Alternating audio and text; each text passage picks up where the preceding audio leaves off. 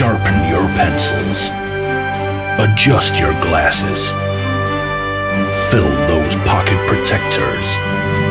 Because you've never heard nerds like this.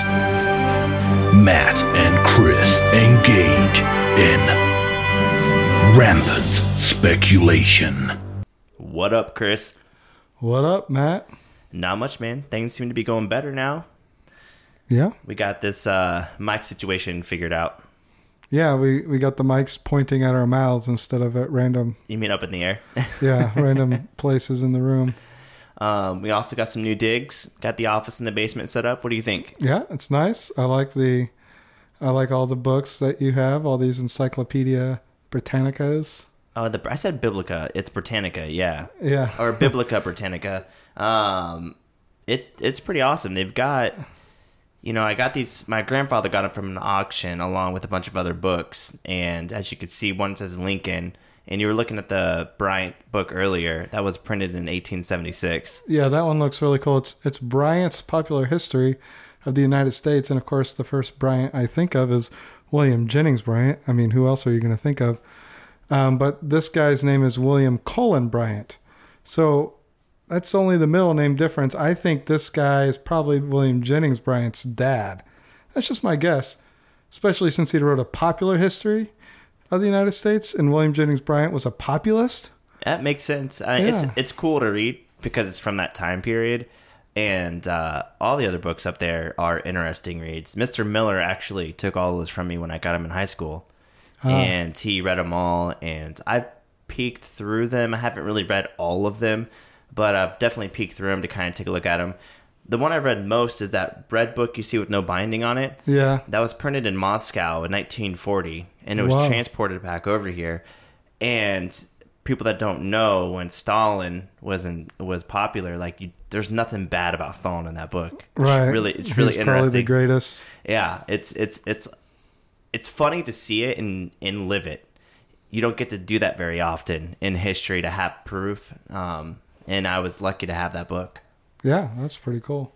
Um, some of these other books up here, they're like the Pictionary ones. I actually used some of these when I was writing uh, that horror story for us when we were developing our horror character. Yeah. kind of going through like the 1600s, and it's like the formation of America. It's like Pictionary formation of America. Ah, that's pretty useful. It is. It is. Kind of gives you some good ideas. It makes it easier to write when you get to picture something, and right. then you can yeah. like kind of use that as a momentum. Um, I think you'll love my homage to Star Wars up here.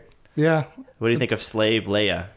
Well, I mean, it, it's fine. Yeah. That's that's the hottest Princess Leia. I mean, if you look at all the Princess Leias well, throughout it's, the it's the most skin Princess Leia, so that makes sense. I mean, that's what the suit's designed to be. yeah, she had some leather outfits though that were pretty good looking. Yeah, but they were practical. I mean, they weren't designed to be.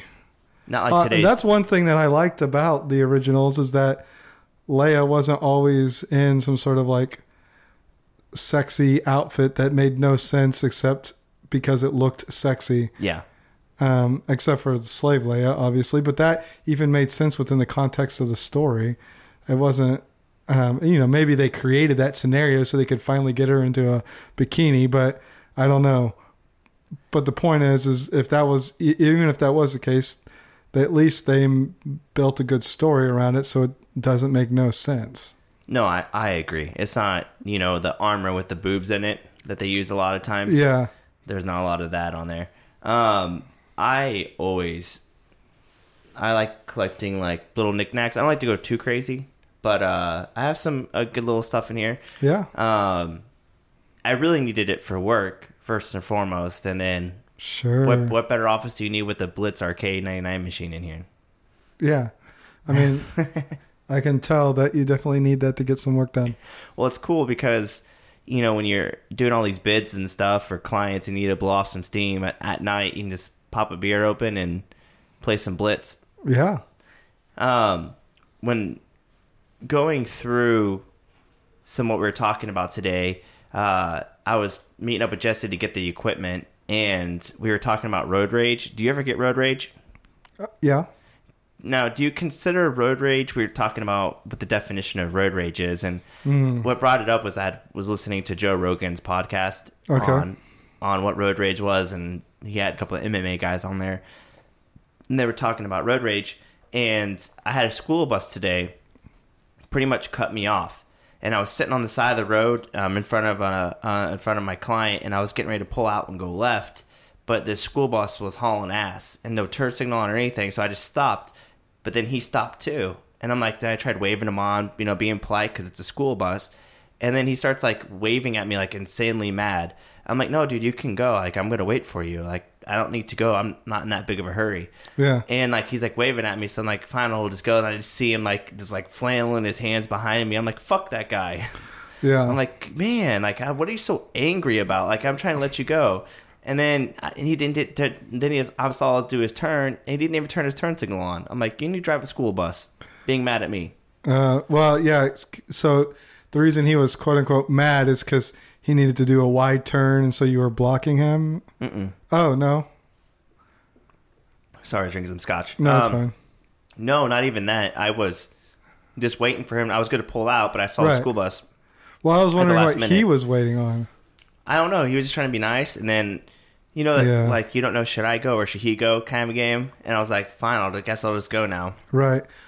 Yeah, there's I- a lot of times where people try when people being nice makes me angry because them being nice makes it go slower for everybody. Yep. Um, like what like when I'm walking right in a parking lot or something and I see a car coming and I'm looking at it so I stop and then they come to a stop and wave me across and it's like yeah that's nice I know you're being nice but it would have taken I would have been able to walk you know like it would have taken me the same amount of time or less if you had just kept driving but because you slowed down and I don't know what you're doing um, it it took longer for everybody should have just gone I was already stopped Yeah. so I mean, they would have known that it was Mac because I don't make it apparent that I was pissed off. But I don't get I don't get that mad. well yeah and so if you're going to define it i guess it depends on like you said how you define it. If you're defining it like chasing people down trying to run them off the road shooting at them then no i have never had road rage. But i have been enraged when uh, some driving actions that people have done and waved my hands a couple times. I've had uh I've had a guy because this was when I was when I lived in Phoenix, and this there was glass in front of me. There had just been a wreck, and they hadn't got it cleaned up yet, and I obviously couldn't go in my lane because I didn't want to run over all the glass, and so I waited for the cars in the left hand lane to pass me and and go by, and the guy was behind me, and there was people pulling out behind him and going, and he's like blaring his horn at me. And I didn't like make any gestures or anything. So then he follows me for two miles. Then he gets out of his car and then tries to open my car door. And he's like, "Get the fuck out of the car, dude! I'm gonna beat your ass." I'm like, "For what, man? For what? Why are you trying to beat me up?" I'm like, "Seriously, don't make me get out of this fucking car." Like, and I'm like looking at this dude. I'm like, "You're pissed off about me sitting there. I can't go over the glass." And like, you didn't see the wreck. It wasn't like they hadn't moved or anything right ah, dude, I, I was so pissed. But I didn't get out of my car. Like I'm not that stupid. But I guess the close one of the closest things have been the road rage. The other one was in Olathe. This guy, I don't know. He said I cut him off, and I I don't know if I did or not. Honestly, didn't see if I did. But he got back. He got out of his car at a stoplight and hit my car window and was like, "You almost you put my kids in fucking danger." And I'm like, "Okay." And you're getting out of your car to accost me, and I'm putting your kids in danger. In Right. danger. Yeah I don't understand the rationale behind there's that. there's not rationale behind it he's yeah he's not and being so rational I actually that's I did call the police on that one and uh, tell them I wanted to press charges Hmm. just because I think that's stupid. Like, don't get out your car and hit my window. Don't don't Right. hit my car. Like that's just juvenile. Yeah. I, I don't need to deal with that bullshit. I was trying to go run too, so I was really pissed off because I was tired from a long day of work and I wanted to get my run in at the park, and I got to deal with this asshole like clowning on my car. I'm like, get the fuck out of here, dude. But he was he was the epitome of white trash. I hate white trash.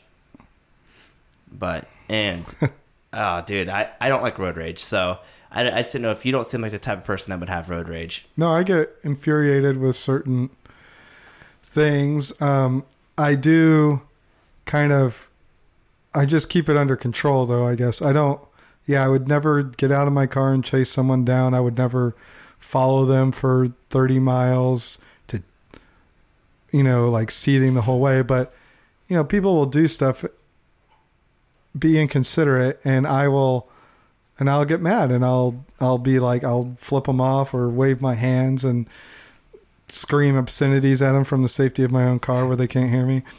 I don't. I don't consider that road rage. Yeah. It, it's that that's my road rage. That's as f- bad as I get. No, especially when you're. If they don't know that you're angry, I don't consider it road rage at all. So I mean, Yeah. road rage is is Well, I raging mean, at other sometimes, people. yeah, when I, I've waving my hands and flipping off, like I'm, I'm sure people Yeah, if they're seeing you, see then- see that sometimes. So- not all the time, because sometimes the dick move that they're doing, they're way far away. They can't see me anymore. I've definitely flipped people off before, but I try not to. I try to. I try to. Well, the funny thing is, anger. I don't honk though. Like, I try to reserve my honks for the like the most egregious things, like safety things. And but the the funny thing is that the few times I've done it, I've immediately regretted it because like it seemed like it qual- was a qualifying event, and then like seconds later, something happened where I was like, "Oh, that person wasn't being a dick," and then I felt really bad about honking. Yeah, uh, that's another thing that gets me when I when I'm at a stoplight and it just turns green and they don't give you any time to move. They Oh, they start blaring on the horn. I'm like, come on, just take a, Yeah, take a second. dumb. There's no reason to start honking your horn right no matter now. no matter how much of in a hurry you are, you're not going. That's not going to improve your arrival time any. And I've I've been dumb before. I've missed lights because I've like either been looking at a text message or uh, Jesse, you guys will send. I'm like watching the argument or something that's going on on our group chat. yeah, I've missed a couple lights before. I can understand a honk then. Like if I'm if I'm there for an, in a long time and we're gonna miss a light, please honk at me. Yeah, right. But but I'm when I'm watching and like this happened to me two days ago. I'm watching the light and it turns green. It goes like beep beep. I'm like, come on. No, I, I get it. I, I, I can see the light. Right, give everyone that person chance. just must have a shitload of experiences where they're constantly missing Yeah. lights because people aren't paying attention. Which I'm not saying doesn't happen, but I couldn't imagine being that uptight all the time. no, yeah. Give give give them a chance to go before you start prompting them. Exactly. No, um so I, I always thought about that. Jesse and I were talking about road rage and it just cracks me up because I was listening to Joe Rogan talk about it and this MMA guy, this guy's raging at this this fighter and he can't get out and confront the dude because technically he's listed as a weapon. So if he were to beat that guy's ass, it would be it'd be his career. He wouldn't be able to fight in MMA again because the court would rule against him because he's a trained fighter. Right. So he's like, as much as he wanted to beat this guy's ass, he had to take a right and go around the block because if he didn't, then all hell would break loose for him. He'd lose his career and over what? Just over road rage. But it's the simple things Right. too. And I was just dying laughing during the episode. So I've been listening to a lot of Joe Rogan lately. Yeah, I like Joe Rogan. Some I I tend to skip the MMA episodes, which there are a lot of because I'm not really that into MMA. But he he has some good guests on that are, interest me. I just caught this one on. Uh, it just happened to catch it on YouTube, so it wasn't like a full episode. It was just kind of a snip from or clip from the actual podcast. So, because this podcast kind of run like ours do, they're a little over an hour, hour Yeah. two hours. So, and they just take like snippets of it. So it's pretty interesting. Um, so I know we're going to talk about some Ready Player One. Are you excited about that? Yeah, Ready Player One, Chris. So I know we just you're excited about it, and I'm excited about it. To me, the book was amazing. I know that you read it pretty fast, and I've listened to it like seven times. What's your critique on it? So, well, I mean, part of it is context, obviously. You read it like uh, without any expectations, like it was just a book that you happened to see and it caught you off guard, I'm guessing. Yeah, I mean, it had been passed down to me, Yeah. but I didn't get much context with it. I just Yeah. heard like, "Hey, this book is awesome. You need to read it." And when I was reading it, it was one of those books. I'm like, "Well, damn it, I want to know what happens next." So I was I read it pretty much all in one night. Yeah. Um, yeah. So I got it from you. So you handed it down to me and you talked it up. But not just you. I mean, by the time you were handing it down to me, it was already, there had already been a trailer released for the, the movie. Um, or by the time I heard about it, I like, I, I'd already seen the trailer for it. I think that might have been the first time I'd heard about it. So, like, I'm this is in the context of the movie coming out, getting ready to come out. There are lots of people saying that this book is like, you know, some sort of like, yeah, like game changer. And I don't feel like it's that much of a game changer. I think it's good. It's a good book. Um, but I don't think there's anything in here that's particularly game changing. So I'll listen to this book. I'll go through a series, like a trilogy of books, and then I'll pick this book back up. So that's why I've listened to it so many Yeah. times. Um, to me, it's like a game. It's one of those games that has replay value. I can listen. I could read this book and listen to it over and over again. Um, I think it starts out strong, especially when you meet Wade Watts and you go through the Oklahoma stacks. To me, the stacks were something that I had never thought of before, and I thought that was fleshed out Yeah. and really well done. The stacks were interesting. Um, yeah, his interpret well, and that's he, he creates kind of an interesting world and explores some aspects of of you know how this technology would mold the world around it. But I guess that's one of my criticisms is it's just kind of surface. I wish he would have delved into some of that stuff. That would have been interesting to me how we got here. You know, like the, he describes a kind of almost post-apocalyptic world Yeah, where it's like dangerous to go into the countryside between cities. pretty much. Yeah, it's in year 2040. Right. So But but he just kind of mentions that in passing as he's transitioning to Columbus. Um, you know, it's it's it doesn't get explored that much. He says that there's that nuclear bombs go off periodically. Like it's well, I think well, you're saying nuclear bombs had gone off. That- right, that's what right. Created, Well, I mean, it created the energy it- crisis. so it's I I would have been interested to see like more more commentary on that kind of stuff.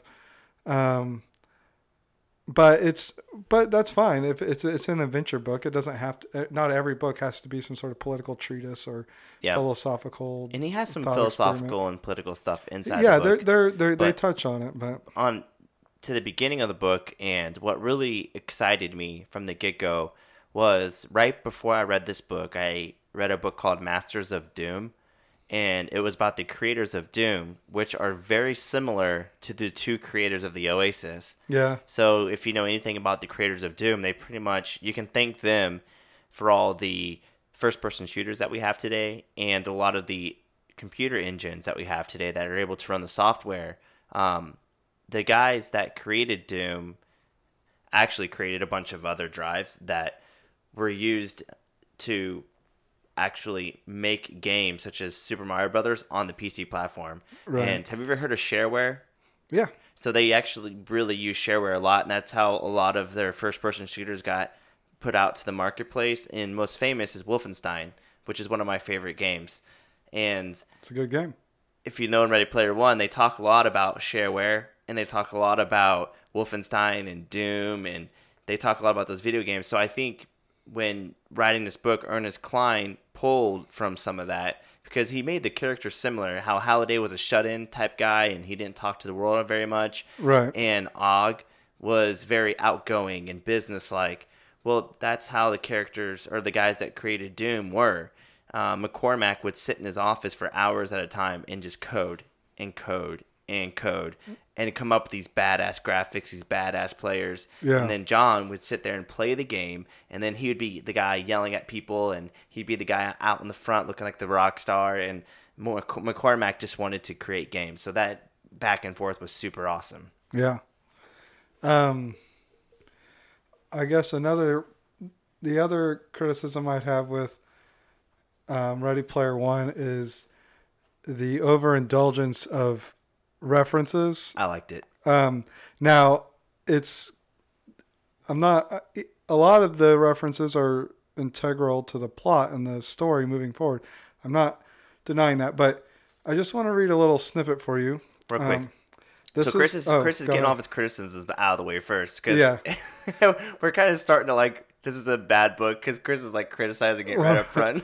well, I, I just I knew I knew that I had to be prepared with my criticisms. So that's why I've got like passages and everything because Matt loves this book. Like he said, he's read it a lot. So if I just came in here like, oh, I didn't really like this thing, Matt would tear me to shreds. So here, this is on page 62.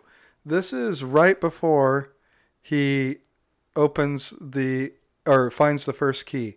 And we already have a really good idea that this guy is obsessed with the contest The copper key. and yes, the copper key. Sorry. I see see see I told you if I wasn't prepared and I called it the first key and he tore me apart. but anyway, so we know that he loves 80s stuff and he's been studying 80s stuff ad nauseum to this point already at 62 pages in. Um, and he decides to go on this two page reference fest where he just is basically listing titles. That's all he's doing. Um, and I'm just going to read this one here. It's it's really compelling read. Um, okay. When it came to my research, I never took any shortcuts. Over the past five years, I'd worked my way down the entire recommended Gunter reading list: Douglas Adams, Kurt Vonnegut, Neal Stephenson, Richard K. Morgan, Stephen King, Orson Scott Card, Terry Pratchett, Terry Brooks, Bester, Bradbury, Haldeman, Heinlein, Tolkien, Vance, Gibson, Gaiman, Sterling, Moorcock, Scalzi, Zelazny. I read every novel by every single one of Halliday's favorite authors. And I didn't stop there. And neither does Cline. He proceeds to list a whole bunch of movies and a whole bunch of TV episodes and a whole bunch of songs and anime. Uh, this definitely could have used some editing. I, I don't. But this isn't this even a pop- referencing. He's just saying names. It's not even a reference. So the great thing about that, and I, what I love about this book, it's like when I wrote the story Apartment B, and it kind of blew up on Wattpad, and all of a sudden, overnight, they had like thirty thousand reads, Right. just overnight. And it's not the best written piece, but the idea is there, and that, and that's why this book took off. But No, going- but and, and I think it is really well written. but going through in a lot of other areas, going through those go through those titles like when listening to it on audible it's not that bad but when reading it i get what you mean it's kind of like an info dump it's like oh i look how much i know about 80s pop culture Right. you know did he just read this off wikipedia um, but i actually kind of enjoyed it i'm like oh stephen king fuck yeah stephen king or orson scott yeah fuck yeah i like him too and like and Yeah, I some of like all I'm these like, who the guys, fuck too. is- who the fuck In is fact- that guy the anime stuff i don't know at all in fact, of that that paragraph is probably the one where I recognized is the only one where I recognized all of the references. Yeah. So, like, but that's because of literary stuff, not because of '80s fandom. Um, but it's like, you know, I I don't think it adds anything. I think it detracts from it, slows it down. That that's the only that's really I think his only flaw in his writing is he just gets too indulgent with the references. that's been a big criticism of it and it's not I, and, and he's designed the book so that he could do the references i understand that but there's parts where he's just like you know what i i need to put these references in here so i'm just gonna just have them start listing off names Well, and But- I get it. So when the character's talking about, I think he's trying to show how smart the character is on that actual genre of '80s literary, and it's like, do you, literary? Do you need to be? Do you need to go that in depth? No. He could have said like, I read Tolkien, Orson Scott, Stephen King, right and I didn't even stop there. I looked at anime. I watched football. Exactly. I watched baseball from the 80s. I did this. I did that. There's two- and everything I just referenced right there is definitely not in the book. I mean, not it's not it's in the book, but he definitely doesn't like sports, which I thought was hilarious. Um, right but overall, about Ready Player One, what traps me into reading it and listening to it over and over again is even though he has information dumps and those info dumps and he goes over stuff repeatedly that's from the 80s, I kind of like it. It's not because it's like just a nerdy book, but it doesn't happen every so often. It, it is heavy throughout the course of the book, but as far as like getting started with the book, he immediately dives you into this world where it, everything is going wrong, but in another world you can get to something where everything can go right, and you don't have to be rich, you don't have to be super famous, and I think the character is very relatable. Everybody, not everybody, but a lot of people can relate to to Parzival. or to Wade Watts and who his character is, and and how he interacts with people. You know, he was a nobody, and I really enjoyed that part of the book. Yeah, no, he's a pretty compelling character. I think his sidekicks. I mean, it, it. I don't know how you could have done it much different because of the disconnected nature, but they didn't get developed very well um, in general. though?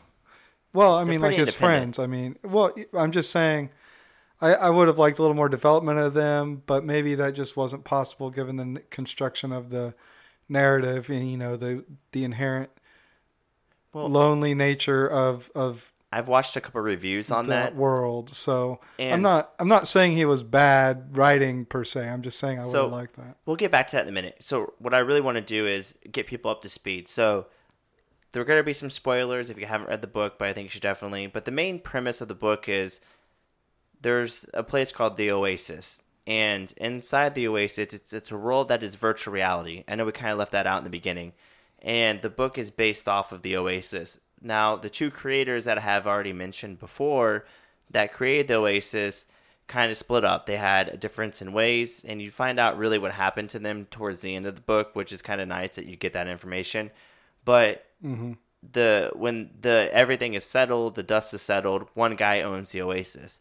Now, when that gentleman passes by the name of Halliday, he leaves a game inside the Oasis for the entire control of his company and all of his stock, which is billions of dollars. So obviously, the multimedia companies definitely want piece of that stock, and they want to they want to take it because they see so much money involved, and they can control everybody in the world pretty much. The power that they would have over everybody is huge. So you really had a formation of two big groups of people. You had the Gunters, who were the people that were the nerds, the people that studied Halliday's life, and they didn't operate with the system behind them. Then you had this the Sixers, who were an IOI campaigning group that worked for an actual media company, and they were technically technically nicknamed the Suxers because they sucked. And I loved that part of the book Yeah. and they were run by the actual media. So getting that background and going through the challenges, I think is going to be important to kind of how we discuss the book. Sure.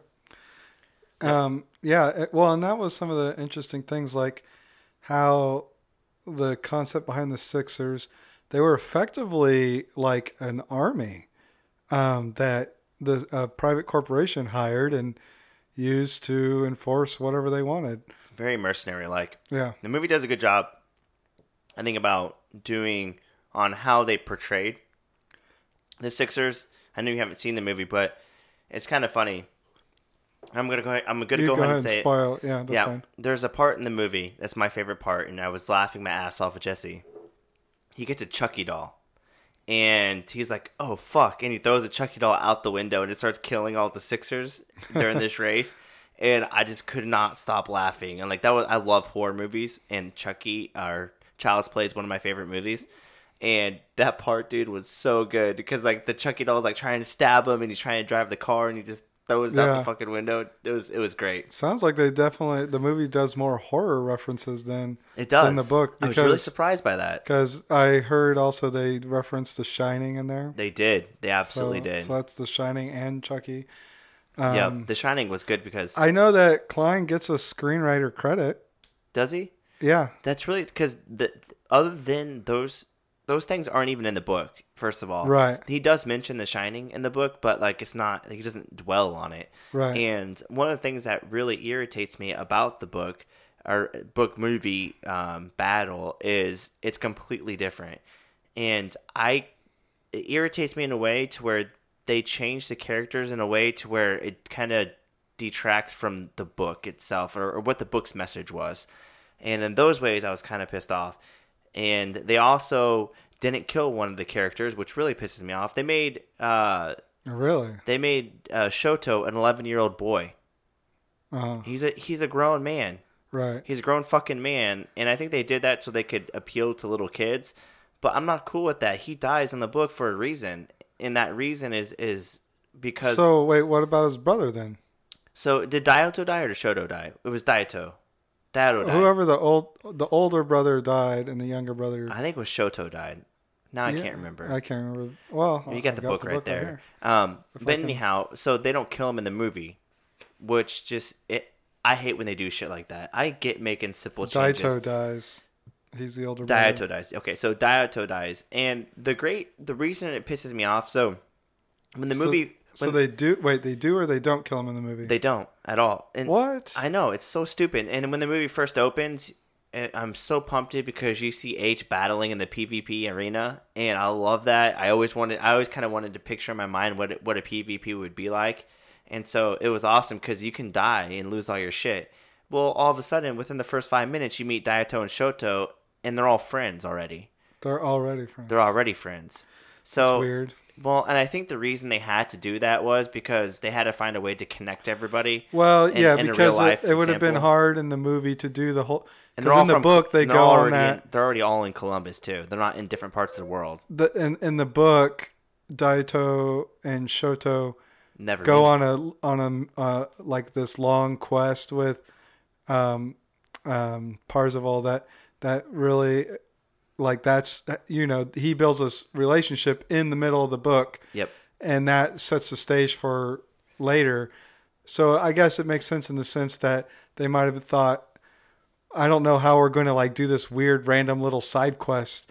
You know it's kind of what it is. It's very important in the book for the story but if you're you're constrained in time for a movie i can see why you might think that's too much to No, try to fit I'm I'm okay with that actually. Them Yeah. knowing each other. I mean, I'm okay with them all being in Columbus, Ohio too. well okay i would say i'm okay with daito and shoto knowing them and h but some of that like um there's no reason that he should have known um what's her face Artemis, artemis he doesn't right away. oh okay uh, he meets Artemis in a, in a, he knows of her already right because right of the blog. just like in the book yeah Yeah, and but he doesn't know of her. He doesn't meet her. He meets her during the racing. So the first challenge in the movie is a race.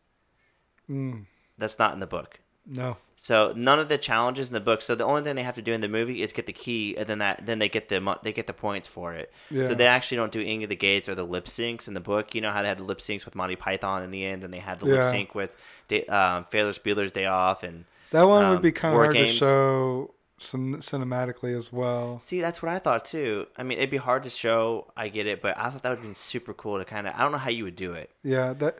I mean, aside from just well, and also maybe they couldn't get the rights to show those movies too. Yeah, but War Games is a great fucking movie, and it's very, it's very important, you know. And then also another important thing is when they're finding the Jade Key after they all complete that second quest, um, they they can't figure it out. Parcel actually figures out what's going on, and then he actually figures out, oh, it has to do with Blade Runner, not in the movie.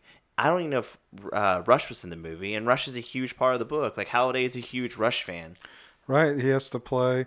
In fact, the um, being able to play a Rush song Into the gives him an something like extra Yep. um, edge. Like there's a secret message that isn't necessary to figure out the last gate, but it it would definitely speed up your deciphering. Yeah, it helped him figure out there needs to be three people, and that's well, what I think and, and that's he just knew there need to be many. How Yeah. did they decide on three? How did they? it's the Schoolhouse of Rock. Oh yeah, the Schoolhouse Rock. yeah, so three is a magic number. number. Yeah, so it needed to be three people to open the gate, and it's funny the Sixers can never fucking figure it out because they're so. That's what I loved about it because they're so faithful. Oh, I passed the gate. Now I'm just gonna go. And Sorrento wanted to be the only motherfucker that's gonna cross that gate, that threshold. Yeah, Um, so, and then, the, I mean, there's some, This is different, the whole movie's different. So the movie is standalone from the book, it's good. It's a great movie. But if you read the book and you go watch the movie, you just cannot expect it to be the same because everything is different. Um, IROC is the main villain, one of the main villains in the movie, which Yeah. makes no fucking sense because he's not even a villain in the book. He's just a douchebag. Uh, Well, I that makes more sense to me because he's almost pointless in the book.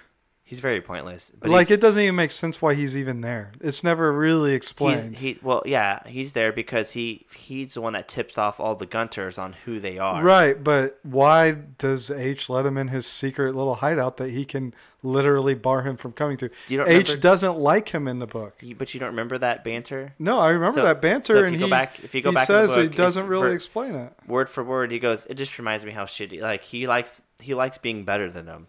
It's it's a personality. Thing. yeah, but I, I feel like that's weak. That's weak. I don't think. He likes embarrassing him. It just makes him feel good about you know how much they know about Halliday and that most Gunters are like IROC. So I think it just shows it's it's there to show most Gunters are like them, and that's why nobody's found the key. I think it's important to have in the book because you know like most know. most people are like IROC. They walk around, they they think they know the talk. It's like, hey, do you know what this is? Yeah, motherfucker, that's a venture. Or no, motherfucker, that's that's sword. That's a sword quest, which Not is convinced. which is crazy. Um, have you ever read up on that? The sword quest. Um, no wait, no. Okay, You'll so that's to- where you can win like the emerald sword. You can actually re- win a real sword and win all this money. They they go through. They actually have Oh, he talks about it in the book. Yeah, those yeah. those are actually real things. right. And dude, it's it's pretty That's impressive. interesting. Yeah. Yeah, and so I was actually the funny thing about it is before I even read this book, four years. Well, I actually because I've been in Kansas City for actually four years now. So when I lived in Vegas, so that would have been like five or six years ago. I was watching Angry Video Game Nerd, and he was discussing some of the some of that actual quest and um, the world championships and.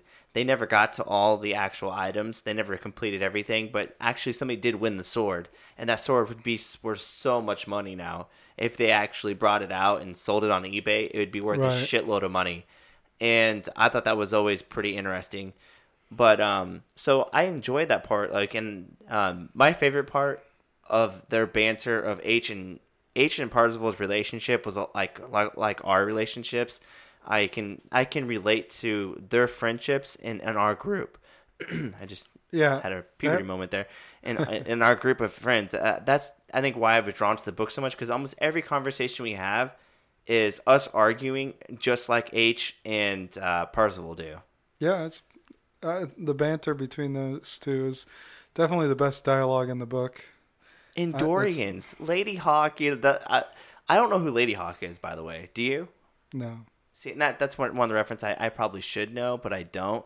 But that fucking thing where he's talking about Endorians, I just I just thought of you, and like you would be the type of person I feel would would be H's type person, like in like defending the Endorians. Because What's wrong with the Endorians? I don't know, they're just kind of. They're, I they're didn't like them. I mean, they're, okay, they're, they're, fuzzy, one of God's creatures. They're fuzzy little bears, and Yeah, I that just saved the rebellion. they remind me of gummy bears, and I don't know why, but you know the Haribo gummy bears. yeah, that they reminded me of Haribo gummy bears, and I have I like I don't know why that is, but in and how they carry their little sticks around, I just don't see them beating the Empire. And I thought it was the movie was shot was well done, but the Return of the Jedi is one of my least favorite of the Star Wars movies. it's a return. It's a it's a surprise attack. I mean, they weren't expecting anything. Like if they knew that they're going to be going up against Ewoks and everything, like they get better at the end. No, I I, uh, don't disagree. And I'm listen. In, Endor was a great fucking the whole that whole scene was great. You know, I like the travel to the forest, but I'm sorry, it's one of my least favorite Star Wars movies. But they were just they were just a little too one sided on that on that part. You know, the only the only part that I almost like I felt like tearing up a little bit is when like the big uh the at at is shooting all like the little the uh they're shooting the little fur bears and one of them dies and like he like rolls her over and like she is dead or he is dead and I mean that one hit my heartstrings. I'm like, oh fuck, man, that was like his wife or his, or her husband. I don't know if it was girl or boy. And that part that part definitely resonated with me. I'm like, oh man, I couldn't imagine losing my friend. You know, that was fun. That was that was great. That was great movie making right there. I did did like that. Yeah, I'm gonna look up Ladyhawke real quick. I gotta know what she looks like. well, you're assuming she looks like anything. Well, he has such a crush on her in the book. Well, no, he liked the movie or whatever it was. No, I'm saying he had such a crush on her. Like Z was always making fun of him. It's like, oh, like you're fucking Ladyhawke. He's like, hey, fuck you, and don't get me started about your Endorians. And Right. Well, uh, okay, this looks like this looks fucking great. This is definitely an '80s type A movie that I would probably like. It's like a Beastmaster almost. Yeah, it definitely looks like the '80s. So you've never seen Ladyhawke? No, I hadn't. So I think what we should definitely do. book. Have you seen War Games? Right. Yeah, of course. Okay, that's a great movie. I'm probably gonna end up watching Ladyhawke, and because some of these movies that he recommends in the book that I'd never heard of, like I'd never seen War Games until I, until I read the book. Oh, And- really? yeah, and I was like, oh, that's a great fucking movie. Yeah. And so I've never seen Ladyhawke, so I would love definitely kind of love to dive into it and be like, oh, that's a, probably another great fucking movie. She, she is really hot though. So I, I don't know if he's just saying it's bad acting or what Z's issue with, or that just helps create the the banter better. But We'd have to watch it and find out. um, so as, as as that goes on, you know, the the basement was cool. The hangout in the basement, I thought that was a cool play in the book. Mm-hmm. And I like how they brought the five, the top five. I like how they called them the high five. Sorry, in the book. So in order to move forward and the and the actual hunt for the Easter egg, they have to find um, each each clue that Halliday leaves behind in order to win win the prize. And the prize is everything, the company, everything. And they left an Easter egg. Now, have you ever found an Easter egg in a game before, Chris? Yes. What game was that? I don't know. Several. Um. Do you remember you like the like when you found a secret? Like, do you remember a game that like kind of jumps out at you when you actually found a secret? No, not really. So yeah, I've never actually played Adventure, or I don't remember playing it, but I have found secrets. And one of the games that I love secrets in was Doom.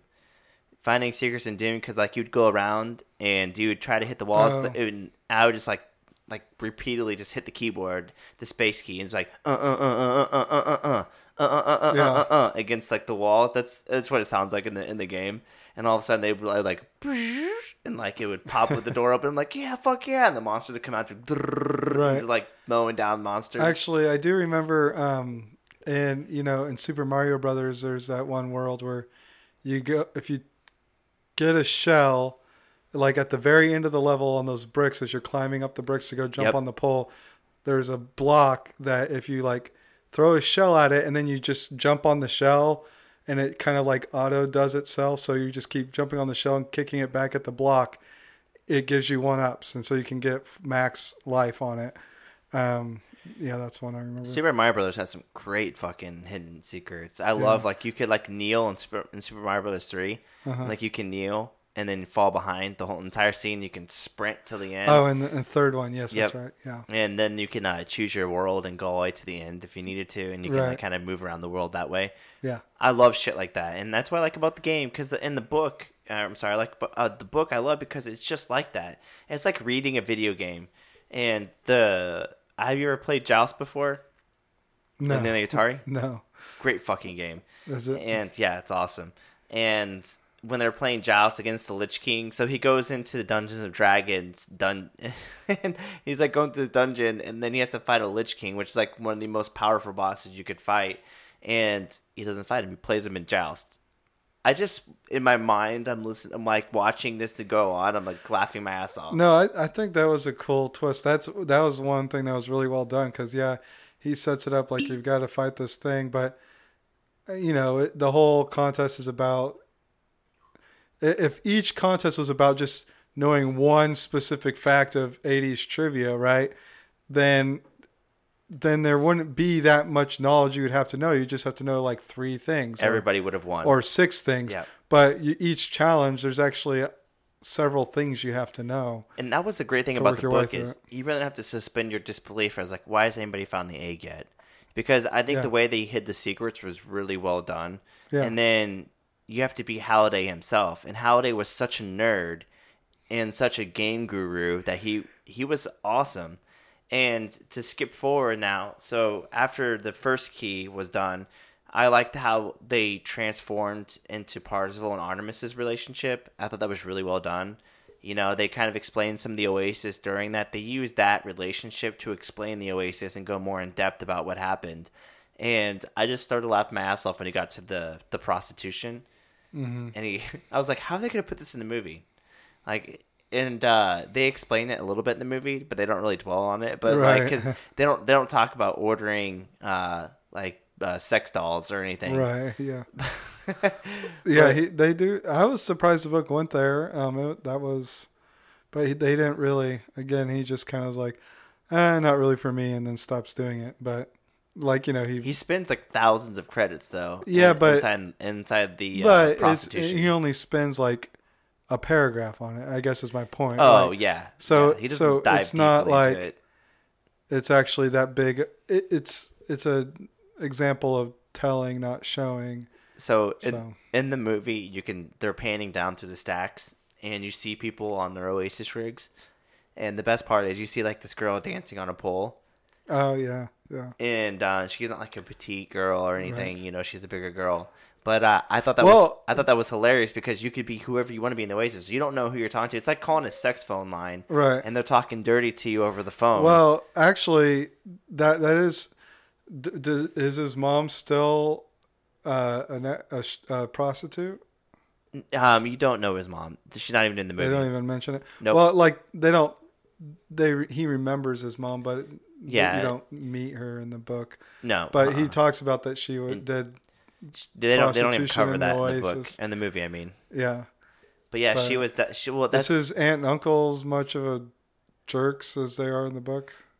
well. It, the weird thing about that is his uncle's a big douchebag, but his aunt's like more on his side. So they actually kind of make it. They make his life at home miserable. Yeah. you know they do a good job of that. Yeah, But and they have him in the laundry room, like he's like laying on top of the machines as they're like going. It's like shaking Right. him. Um, but they don't make her as terrible as she was in the book. Like right when you meet her, like oh, I fucking hate her. yeah. Well, and that's all you see of them, and then yeah. boom. Then, then boom, they die. Yep. But I'm, I'm guessing that doesn't happen in the book or in the movie because they're already in Columbus and everything. They die. Yeah. okay. they blow up the stacks. They they do do that. So he does go and meet Sorrento and the holograph, and that was pretty cool. Um, they do that, and another thing that really kind of it pissed me off just because I saw some complaints about this online. We had talked about like the development of the characters and how they were kind Yeah. of sidekicks. They make Artemis go into IOI, and she's the one that hacks IOI, yeah. and I didn't like that. You know, um, I don't think I'd mind that so much. Um, it wouldn't have worked in the book because it's all told from part uh, Parzival's, Parzival's yeah. perspective in a movie format. That's fine. I don't. I mean, I don't have a problem with that kind of stuff. It's like even if the reason they're doing it is so that they can have an empowered female. It's just if it's done well and if it adds to the story. So ha- not having seen it, I couldn't say. But just just conceptually, I don't always have a problem with that. I just don't think it was done well because what they did was they put her in like a box, and Mm-hmm. it wasn't like because when he when he was an indentured servant, like I thought that hit on some really things that could possibly happen in the future. Like, Right. Some of this shit could really happen, but for her, she was just captured, and that's why she's in there. It wasn't like she was. Oh, it wasn't a whole elaborate trap thing. No, they didn't do any of that. She was just captured and she was put into this into this area to where she Mm. couldn't actually move or function. She was standing up and then she would have to like move. They're setting. They're they had them working on the final boss. Pretty much, they had them setting traps for Parzival and anybody else that would try to get into Anorak's castle. That's what they were working on. And Anorak's castle was on a planet called Doom, which is pretty interesting Yeah. and it was like a like a molten lava planet. It wasn't actually like a planet in the book where it's green and beautiful, and Right. you have all these avatars show up to go fight. Um, Right. They do show up, but it wasn't it wasn't like the planet they were on. Yeah. And the way they did it, so she escaped because Parzival is able to hack into her rig, and then he gets her out, and then she escapes, and she runs up to Sorrento's office, and then disables Sorrento from there. And like she's like in Sorrento's rig because like, he leaves his password on a sticky note. And I'm just like, come on, bro, bro, come on. Yeah, Like, that's dumb. And like he writes his password down because he can't fucking remember it. And he's the leader of IOI. He's Yeah. a game pro. And then that's another thing is Sorrento isn't a dummy. Like Sorrento's a game programmer. He made a bunch of games that that Wade Watts actually played, and Wade Watts even salutes him for that because Wade Right. goes into like how he played Sorrento's games and he Yeah. enjoyed them. Well, also um, uh, in the book, I mean, Sorrento figures out some stuff on his own, like because he just um, what like what I'm trying. I think it. Oh, well, yeah, because the the Sixers are actually the first ones to find the um, last key. What is that one? The called? crystal key. The crystal key. Yeah. and um, so I feel like, you know, that's an example of He does have an hacked immersion rig though. yeah, but So but I mean, but that they were they were stumped on the second key in the second gate forever. they were and- stumped on the first two gates. I mean, they didn't Yeah. find anything on their right. own. So I feel like that was probably Sorrento himself having some insight. So what I liked about Yeah. this, so Ernest Cline is definitely a fan geek of RPG games and artifacts. So in the Oasis, you can actually find artifacts and you can use them and you can sell them online, which reminds me of World of Warcraft. And the best part about it is you can they had the uh, tablet of finding. So at any point in time, you can type a, a avatar's name into the tablet of finding, and it would pinpoint their location. Now, the the world of the Oasis is set up in sectors, and if you're not in the same sector, it would tell you what sector they're in. If you're in the same sector as that person, when you type their name into the tablet of finding, it would take you to what it would tell you what planet they're on. If you're on the same planet, it would give you their exact coordinates. So I I like that part in the book because they can use yeah, artifacts. Did- that was a cool twist. I like the idea of the artifacts. And so that's how they were able to find the second key or the jade key because they were able to use a tablet of finding. And okay, so she was in the 17th sector, and so they were all able to go there. And that's when Shoto and Daito they just they did the whole Star Wars trick. I don't know Right. what- did you notice that? Yeah, where they just follow the the. Well, they hung tracked out, The they tracked- Sixer fleet. They tracked the Sixer fleet and they were hanging out in the hole, and they just kind of floated in with them, and they detached and went to one of the houses. So I thought that was really that was good writing. You know, that was able to turn in a reference, but not so. If you were a geek, you knew the reference, but if you didn't, you would you would just like it anyhow. You didn't Yeah. have to know the reference to to like what was going on. yeah. So I, I definitely enjoyed that.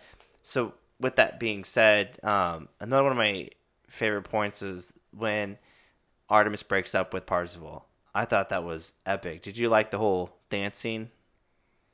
Um, it was fine. Yeah, I, I, well, yeah, it made sense. I thought that was well done. I, the the whole going to the club thing though, and how risky that apparently was, didn't seem to make much sense in retrospect. But They were level ninety nine. They were the highest you can get though. yeah, but but the Sixers they would have destroyed them if if what's uh, Og, Og- or, the uh, all didn't have Og. yeah like superpowers that no one else has. So. Yeah, which is awesome. Which, Which, but the thing is, like, why did he wait so long? Some other avatars did lose all of their levels and everything before he decided to come out and wipe out the Sixers. But you know, he just I don't think he cared. I, I think he just he was what making sure he was trying to see if they were going to be okay. He Right. didn't want to intervene, but then when he found out that hey, listen, Parzival and Artemis are going to die, that's when he stepped in yeah, because there was a lot of Gunters there too. So yeah, but I feel like he should have.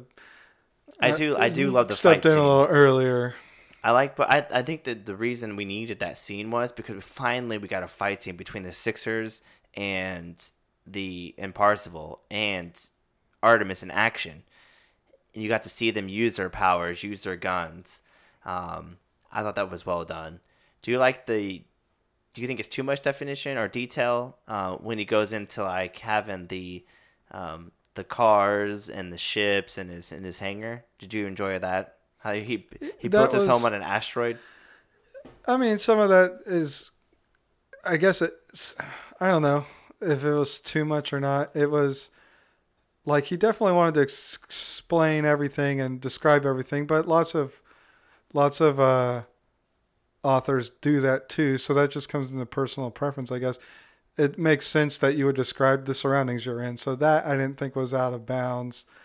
Um, but uh, yeah, so no, I had no problem. Let me ask you this: What was your favorite piece of the book? What was your favorite part?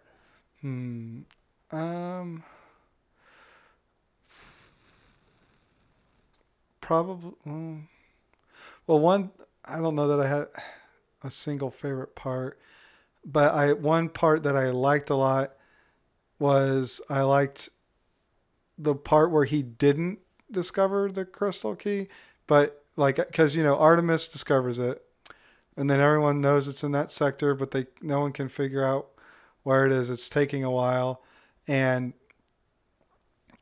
um, he's there, and he he has an idea, and he based on the the um, hint, and he goes to this planet, but it's not it. It's not the right one, and he plays that Pac-Man game, and he gets playing arcade. and he gets an artifact Yep. um, an extra life, basically, which is comes into critical play later on. But I liked that about it. Like you think, oh, he's going to solve everything, and he had an idea, and it seemed to be something interesting, but it ended up not being it, and he actually lost a lot of time because of playing that game, and um, then H was the one that solved it before him, so he had to. Um, so then, he, and then he got helped out by H. In a place long neglected, you can only blow the whistle once all the trophies are collected. Right? Yeah. And it's one of those. And I didn't know that that text ga- uh, adventure game that that is one that um, I like text based adventure games. you back- played. You played those before. Yeah, like um, Zork and Zork. Uh, Douglas Adams' Hitchhiker's Guide to the Galaxy was a brilliant it? one. I thought it was Zork. Zork is one. Was it? No, It- I don't think. Well, Yeah, it was Zork. Well, I played it. I don't remember it very well, so it. Um, I didn't have a map. Is another problem. Like I, I got it and I. I somehow had the, the, the, the disc, but I didn't have all the accompanying materials. Yeah, that's so I was definitely constantly lost. so, but um, but anyway, I lo- I loved that uh, reference to that kind of stuff. That was cool. If I knew, if I remembered the game better, I probably would have figured it out. And the other thing I liked was the the Blade Runner reference. Um, like I got that. One reason I liked it is because I got it before. I thought of you right away. I got it before he did. I'm like, uh, you know, like oh the take the test. That's probably a Blade Runner reference I did not just know just because I know it's a bunch of 80s references, right? Like but So what? What? So is take the test because you have to take a test to prove that you're not a that you're not a, a bot that you're a human. right there's there's like questions they ask you and they measure your responses to the questions and robots act a certain See, way. none, of the, none of that's in the movie, and I was like, man, they don't put Blade Runner in the movie. I thought they would because Blade Runner had just come out this last year. yeah, so maybe, I figured they would have played it up. protected or something. That's the other thing with a movie like that. You're going to be dealing with a lot of intellectual properties. Um, So when you write a book, do you not have to get intellectual? I guess he's not really. Well, there's yeah, it, writing a book would be a lot different than like Filming. shot by shot recreations of The of movie sets itself. from a, Yep. um and uh, you know I don't know copyright law so but it seems to me like maybe it's like you have so many seconds of film where if it if it matches another film then if you go over that limit then you're infringing I know cuz that's how songs are Yep. to an extent um although that's constantly changing it's it's getting a lot more complicated nowadays with sampling and everything but that's one of the things they look at is are you is the melody sound exactly the same for this amount of time It has to be something along those lines Right. because there's a lot of references they did not hit on. Mm-hmm. But overall, the movie was good. I enjoyed it. I want to go see it again. Uh, yeah I- I- and i've heard that it's a great movie from people who haven't read the books so I think um, it's a great movie. I and, and, well, or, and then from people who Yeah. some people who have read it said oh if you haven't read the book then it's probably a really good movie but one of my favorite parts. So when they when they clear the last gate, I don't know if the last gate. I'm sorry. When they clear the second gate, they actually get to pick a toy, and you find Oh, out that yeah, the toy turns that's into a robot, which I thought was fucking awesome. That that was cool. I didn't uh, know much about robots, but or like the various things and We had Mecha Godzilla, which Right. I knew. And Yeah. then they had uh, Robotron or whatever the ones or Val- Voltron. Voltron. It was Voltron where they all connect. So the enemy had the Voltron ones. right. but they were destroyed got fast because they couldn't connect with each other. And then Parzival and them had like uh, they all chose different ones, which I thought was awesome. He chose. Uh, Well, I feel like once one was selected, you couldn't. you couldn't re-choose it. Yeah. Yeah, So there was already because when he's going through to choose, he notices that they're grayed out, but he Yeah. couldn't tell what they were. so it doesn't tell you what other people chose. So obviously Sorrento went for Mecha Godzilla because it's probably the biggest, baddest one. Right. So, and I don't know if Parzel would, would have chosen that one right off the bat. Yeah, I don't But- know that he would have either, but yeah. So I thought so going into when he's flying it in and everybody's trying to like to halo him and he's flying into the world. I, I was just laughing my ass off because he's playing one of my favorite tracks. Yeah. You know, dirty deeds done dirt cheap, dirty deeds and the done dirt cheap. I thought that was fucking awesome, man. And my my favorite part is like when he's talking about music. Right after I'd read that section, I would go on a run and I would start playing that music. And Monica, when she, cause she bikes while I run, she'd be like, "Why are we listening to this song?" And I'm like, "Oh, I just listened to this on Audible." like I just, I just wanted to, I wanted to hear Metallica, or I wanted to hear Rush, or I wanted to hear uh, AC/DC, you Right. know, uh, all the bands that he lists off. He has a good play. He has a good playlist, mm-hmm. and eight tracks. I don't know why. I thought it was a little overboard. That was one of the overboard parts of the book where he creates all these robots, and then he puts eight tracks in them Yeah. with the preset list. I, it's a little, it's a little, it's a shout out for sure. But I was just kind of laughing. Yeah, that one's fine. That one, that's not one that I had a problem with. I'm like, I, I just don't, I shouldn't say problem. I just, I was like, yeah, you know, MP3 player would have been fine at that point in time. So going through that, did you like how the book ended? yeah, I think it was a pretty good ending. Um, yeah, Because the movie ends kind of, yeah, different. it's different. I mean, yeah, it's well, it's way different because mm. like they end like with a crowd of people around them. Well, oh, I was really excited to see Og's mansion Yeah. because in the book it's pretty badass. Because well, they say it's like a recreation of Rivendell. Rivendell. Yeah. Well, that brings up another criticism of the book in general. Well, he took an don't know. honest to god torch off the wall, Chris. there's a lot of I want to torch thing that I'm quite my not house. understanding because it, uh, in the in the books it references like the the rules of the contest or whatever is about knowing everything there is to know about 80s culture right? But a lot of the things that he's that they include in that aren't 80s culture. Star trek is like 90% not in the 80s I would never have known that. there's uh, there's like two seasons of Star Trek that are in the 80s. The original series was the 60s, but you could say okay, the original series is part of growing up in the 80s. But and then okay, another one, The Simpsons. Would be like us growing The up. Simpsons like like one or two years of The Simpsons were in the 80s, but I mean, if you were a child in the 80s, you- Simpsons would be like for your younger brother or your kids, not for you, because it was really big in the 90s. I could, I agree with that. You know, So, like, why would Halliday be obsessed with The Simpsons? I don't know. maybe because when he was of age to kind of watch it, he just maybe started with it, and it was based in the '80s, so he was just obsessed with it. You know, because that's when it was from. That he was obsessed with anything that started in that era, maybe. Or it became big in that era. It doesn't make Well, sense. Not yeah. everything makes sense, but I think he was just a, a nerd. Well, yeah, general. because he does talk. Well, and I guess to be fair, some of the stuff he talks about is just geek stuff that's in the Oasis. So, like, he has a ship from Firefly, which is a show from the early 2000s, has absolutely zero connection to the 80s. but, but that's not really in reference to anything that Halliday does. So, Does he talk about Battlestar Galactica at all? no, I don't recall that being referenced. I don't either. I just I don't, don't know when if the he went into original. Battlestar Galactica aired either. I don't know. I just I know it's a nerdy thing. So, And actually, I didn't even realize his ship was from his Firefly.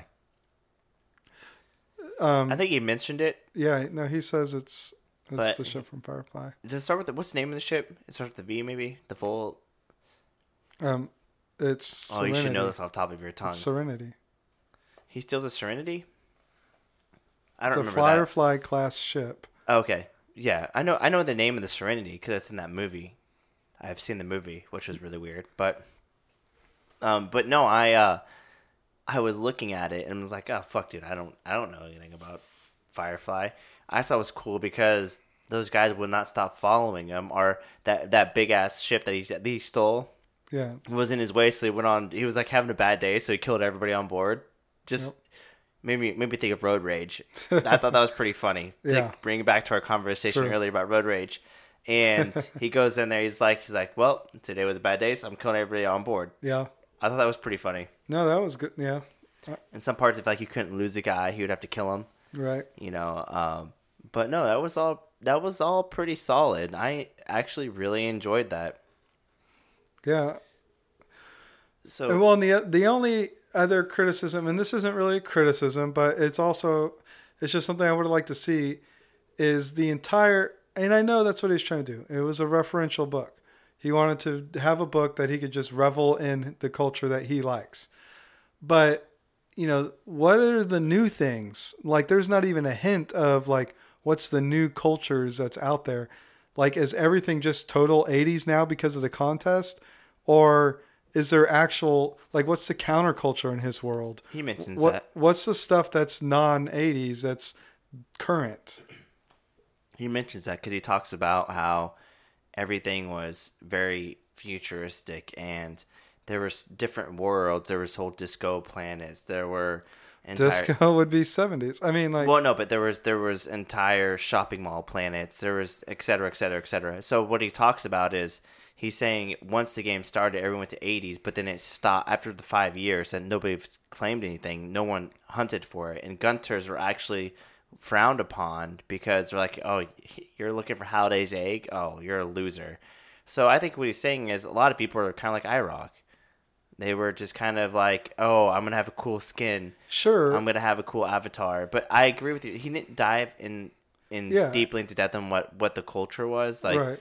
Like, was what are the some cool new art that's going out? What's a new TV show or that people watch? You know, that kind of thing. Yeah, there was there was none of that. Like, or, or the, Apparently, Parzival is just completely uninterested in it.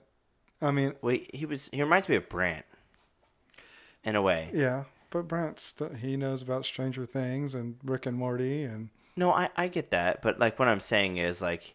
Like you can immerse yourself and like he immerses himself in work and we don't hear from him for like a week and a half, you know. right, That's what I mean. So like Parzival was that to a thousandth extreme. yeah, The damn dude, he didn't go outside for over six months, Chris. yeah. He locked himself in his apartment well, and I know. what would you think about the delivery system?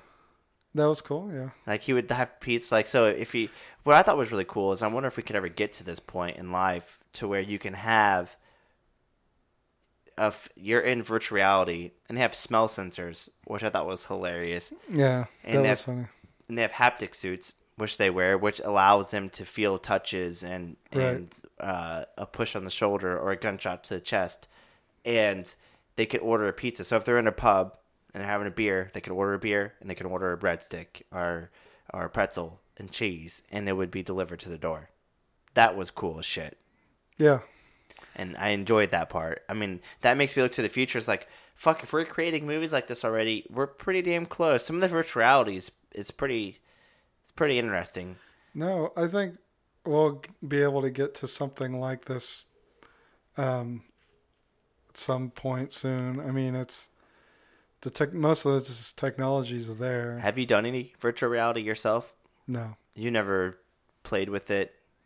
I just did it at a bar the other day, probably about a month and a half ago, Mm-hmm. and it was cool as shit. You paid like ten bucks, and you get to go shoot shit that's coming at you. Yeah. and like you're holding guns, and oh man, I loved it. I, I, loved haven't tried it yet. I it. would like. To, I definitely want to. I just haven't had an opportunity. So The one thing I don't wouldn't like to do is there seems to be a lot of setup because he built an entire immersion rig that he used to, to like you know move around in the oasis, and I don't want to bullshit to my floor. I don't want to bullshit to the walls. I mean, I guess I set up my surround sound system and stuff, and oh I yeah, that's that's my no TV. different than getting like a super duper computer system, like elaborate setup. Seems like a lot of work, but I guess once it's done, it's done. Yeah, but it's it's like building your own computer. But can you imagine this? I guess here's the thing: is they talk about how people are immersed in the oasis, and they spend all their time in the oasis, and it's become like a, a home away from home. Would it be any different from work if you could just spend all your time working in the oasis? yeah, well, that's thing. one thing. Yeah, why do the yeah why do you have to go physically be at the IOI compound to do the phone call stuff? You know, They want. I mean, obviously they're doing like slave like controlling tactics. well, and they want to they want to control you too. Right. That's it. But but I just in general like most of your well I guess yeah when when uh when Parzival had a job that he was using to.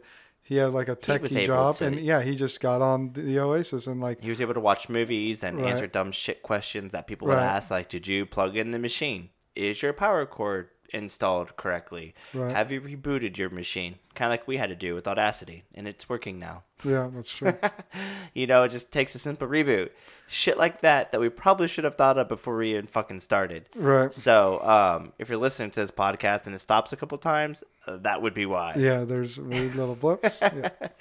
you know but no, i agree with that man and i i think that that's that's definitely an issue i look at you know people in the oasis and i'm like man i don't know if i could get myself caught in the oasis you know i want to go outside and run and explore i don't know if Yeah, but there's workout things. Like, I guess the thing is, I mean, it's on one hand, I agree with you because you look at it like if you look at people nowadays, like everyone goes wants to go to the Vatican. They don't want to just look at pictures or watch movies of, about the Vatican. They want to actually be there. They go to, you know, um, Yellowstone. They don't just want to watch a documentary about it and that's true. People do value like the authentic experience. But on the other hand, if being in the Oasis is in every way exactly the same as being there because you can feel everything, um, that it's you know it's is a full immersion. and he was saying that the wearing the uh the goggles like he, they're more like glasses it draws the image directly onto your retina which Right. i thought was so you're So it's not like yeah, It's yeah. not like wearing a huge headset that's clunky and that you're, you're moving around, or that it's like you know like with glasses and stuff like there's it narrows your vision so you've got like this black space where you can't see it Like everything- fills up your whole vision just like in real life yeah, it's so. I was listening to Joe Rogan again talk about this, and they were and they were talking about. Are we gonna get to a point where it's like the Matrix, where we don't know what's reality and what's not reality? Is that gonna happen? Um, yeah and yeah well i was listening to, to that same episode that was the steven pinker episode that jesse linked us to but uh yeah i think that it's possible that's a danger i think that his guest steven pinker dismissed it too much like because he he brought up the whole He was going and visiting the actual places He was really annoying. Like, there's too much information, and we can never replicate that much information. right I'm like, dude, come on. Yeah, I mean, but we don't have to replicate repli- or replicate all that information. We just have to replicate the ones that people care about. Just enough to make it That notice. convincing. Yeah, yeah. I mean, yeah, exactly. Because the think about how the mind works right now. We can play so many tricks on it right now that it sees things that aren't there. So, Ghost. so we don't need to actually be sending to our mind every single piece Ghosts of information. Chris. Bullshit. Well, no, I'm talking about like you get a if you take a graph of dot of squares with um, and they're separated by clear empty space and, you look at it, you'll see little dots at the intersections of the lines. But when you go and look at each individual intersection, the dots disappear. Well, look at illusions. yeah, Illusions are the same exactly. So, so that you know, it doesn't have to actually replicate everything. It just has to re- replicate everything that are to trick our brains into thinking it's all there. I think if we're if if it could draw right onto your retina, just like the Oasis, if everything was set up just like the Oasis, people would definitely lose sight and know of what's real and what's not real. Right, and, and if you had a haptic suit where you can feel virtually everything that's happening to you, um, then yeah, I guess I guess the only thing that would bring you back to reality is you got to eat. You know what I mean? Eating. You got to take a piss. You got to go to the bathroom. yeah. Um, you can't have sex. You know, nothing like nothing gets you off or anything like that. There's it's not that the realistic. sex probably would be realistic enough for most people. You think so? Yeah, I don't know. I don't know, man. I, I don't I don't know about that. well, I, mean, right now you got people having sex with robots right now, and the robots aren't I even did see that Brant good. link that link. Brant did send us that link to those erotic dolls. Yeah, they they're they're they they exist, and people do enjoy them enough. They it's saying that they're even better than real women, and these are ones that can't even move on their own. And if, so, if you basically have that, but and you're wearing a VR the an immersion rig that makes it look like they actually are moving on their own and everything, and it's just simulating the parts. See, I didn't, I didn't understand touch. that. That thing was just standing in front of him. It was just stationary, right? Or Right. did the doll move too? No, I think that was stationary just to correlate with where he needed to actually touch. Did it move? Did it move with him, or I didn't? I didn't. Under, I didn't quite understand that. So the doll did the doll move with him? Like have the same motions? But yeah, did- he didn't really go into it, so I don't know. I, bet it did. I bet the technology was there. like to me, I think in reality, it wouldn't be a doll. Like if you're coupling it with an Oasis immersion rig, it wouldn't be a doll. It'd just be like a little attachment oh, on that you. on the immersion rig that would go to your private parts to simulate what needed to be because the haptic suit simulates grabbing everything else. So whatever you need to touch with your hands, it would Oh, do okay. that with your body. It would already so if you're getting a that. blowjob, it would feel like getting a blowjob. It'd Right. be able to. It okay, gotcha. So it would be able to emulate that. So it's just one piece on you. yeah, You don't need a full doll. right. Okay, because I thought he said he had a. Well, he did say that. Okay, he did. Okay. So I I think that was just him kind of referencing the emerging phenomenon of dolls at the time that this was written, back in what 2008 or something. yeah. Um, like back then it was in its infancy, so I think it was kind of like referencing that. But I think in reality, it wouldn't even need to be dolls if you have that level of immersion. Well, they have those fleshlights. Right, yeah. That's basically all you would need with the immersion thing.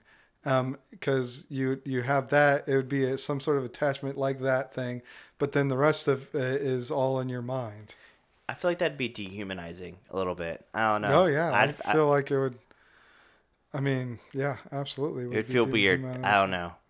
I look at that and be like, man, if anybody ever found that in my house, I would. I don't, I don't get embarrassed very easily, but that would definitely be embarrassing. I don't know how to explain it.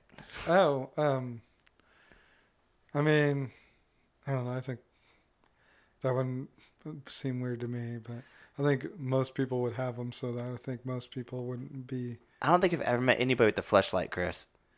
No, I'm talking about in this future where Oh, I'm everyone talking is- about now. where immersion is so. Oh yeah, a flashlight. Yeah, I wouldn't get a flashlight. Yeah, It's just weird. It's a. but you know, a I very have a weird wife thing. and everything, so like, if I'd been going a long time without any access to that kind of stuff, Well, he's by himself. For, I don't blame him. He's by himself for six months in a, in a room. He hasn't seen sunlight. He hasn't seen shit.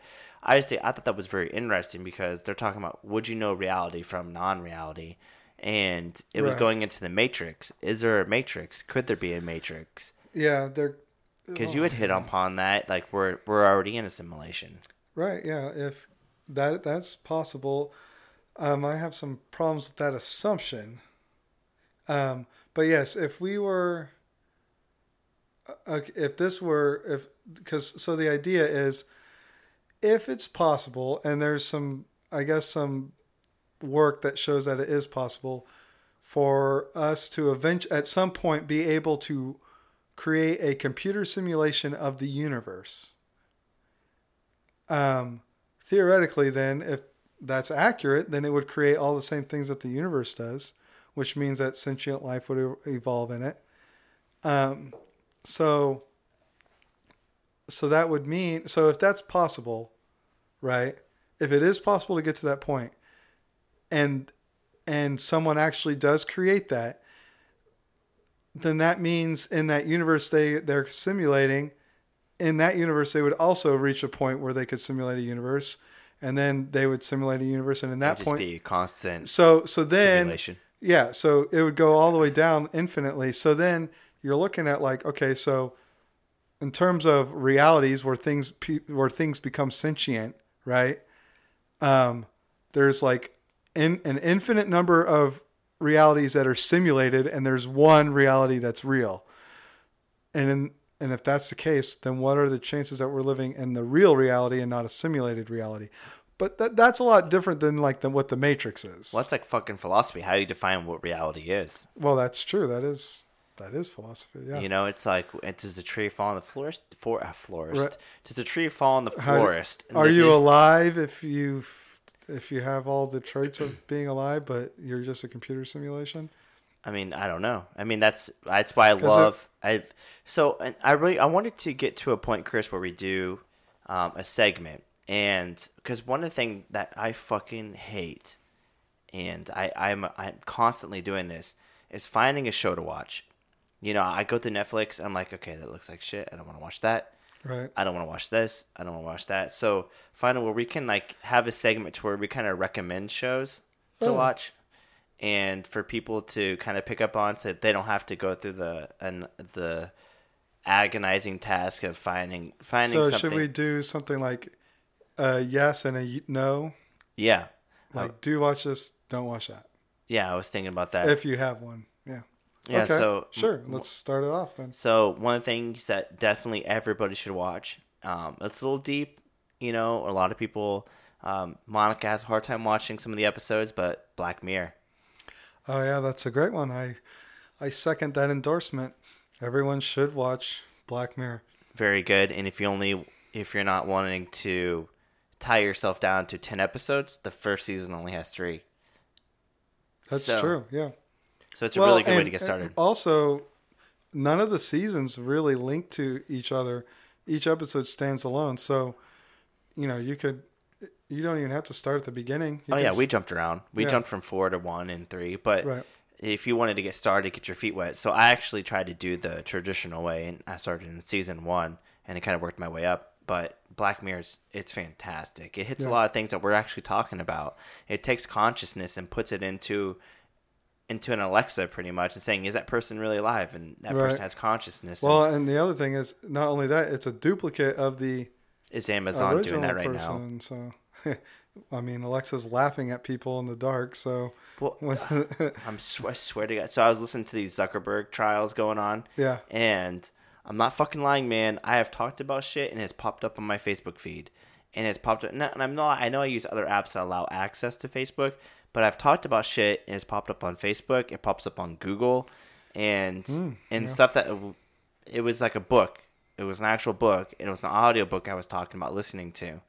And all of a sudden, I had never listened to this audiobook. I've never talked about it. And one of my friends was talking about it, and it popped up on here. And the funniest thing, Chris, is I didn't know what to look for it, but my old boss was telling me a story about these Grisham books that he used to listen to. yeah, And like how he was telling his buddies about these audiobooks and about this detective series that he was listening to. And I was really into listening to some detective series, but after having that conversation, him one of his buddies called him and said, Hey, listen, dude, we just had a conversation and this shit's on my Facebook feed telling me, Hey, listen, buy this book. And so that happened to me not long after that. So I, I don't know if I was just looking for it or yeah. I've never had that experience, but I definitely have had the one where I buy something Oh, um, yeah. like That not even thr not even through Facebook though.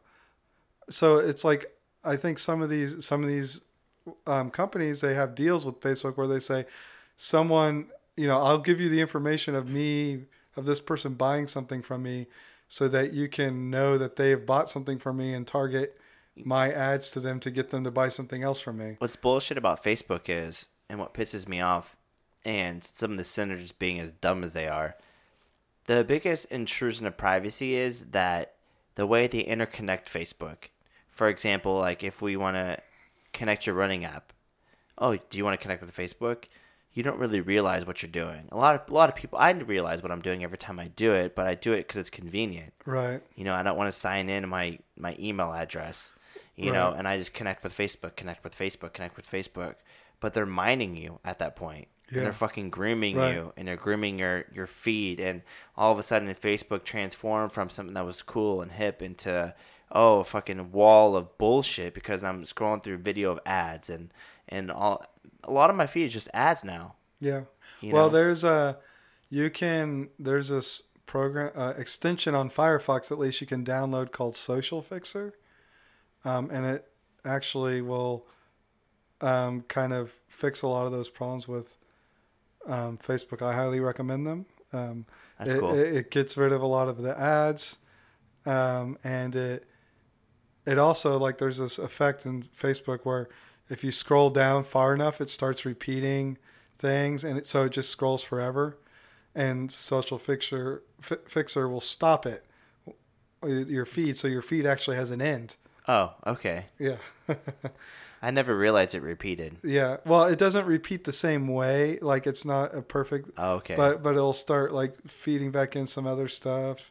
Um, so yeah. you're just well, you know, and so you're spending more and more time on Facebook. yes, exactly. That's what it's designed Because you're do. thinking that you're seeing new shit, and you probably don't even realize that Right. you scroll past something. right. And that does make some sense. I always wondered why. I'm like, fuck, man. Maybe just the feed just reconnected. I never even thought that I would be looking at something twice. Yeah. Damn it.